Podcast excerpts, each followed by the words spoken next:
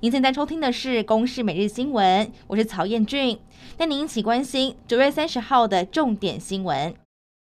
新冠肺炎疫情，国内新增七例确诊，全部都是境外移入，本土个案再次加零，也没有新增确诊死亡个案。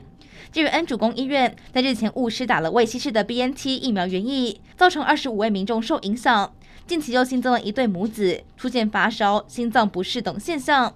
指挥中心回应，该案属于行政疏失，对打气没有影响。国外研究在目前因为超量施打，并没有传出特别不好的症状。第一批克制化标签的 BNT 疫苗大约五十五万剂，在今天清晨抵达台湾。鸿海创办人郭台铭也预告，明天还会有六十多万剂来台。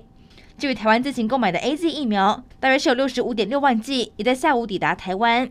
有鉴于 BNT 疫苗陆续到货，指挥中心也说明，将会把 BNT 疫苗放在第十一轮，开放给第九类对象：十二岁到二十二岁，还有四十九岁以上的民众来施打，大约是有一百一十二万人。预估在十月十三号到二十号期间施打，不会作为第十轮的加开选项。国内疫情稍微趋缓，结果爆出一位华航的副机师在五天的居家检疫期间，三度违规外出，还四度带朋友回家群聚。华航在下午召开人评会，将该名机师记一大过、两小过和停飞处分，并且无限期取消空勤资格。政府为了抑制高房价，推出打炒房措施，央行更三波施行信用管制措施，但国内房价依然是很高，引发各界关注。央行总裁杨金龙表示，信用管制不会一次大砍下去，而是逐步的微调。同时也坦言，要让民众都买得起房，从以前到现在都无法达到。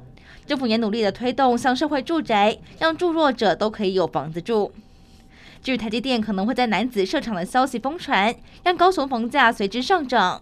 根据资料，今年上半年男子区的均价十六点九万，比前两年有微幅上调趋势。青年购屋难度越来越高。高雄市长陈其迈就表示，会加快社会宅和平价住宅的规划。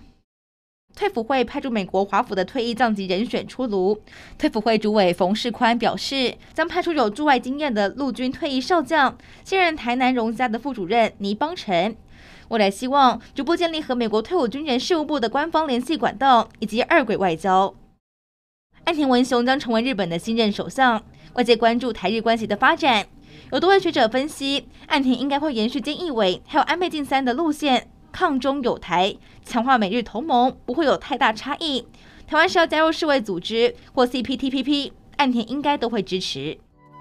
以上内容由公司新闻制作，感谢您的收听。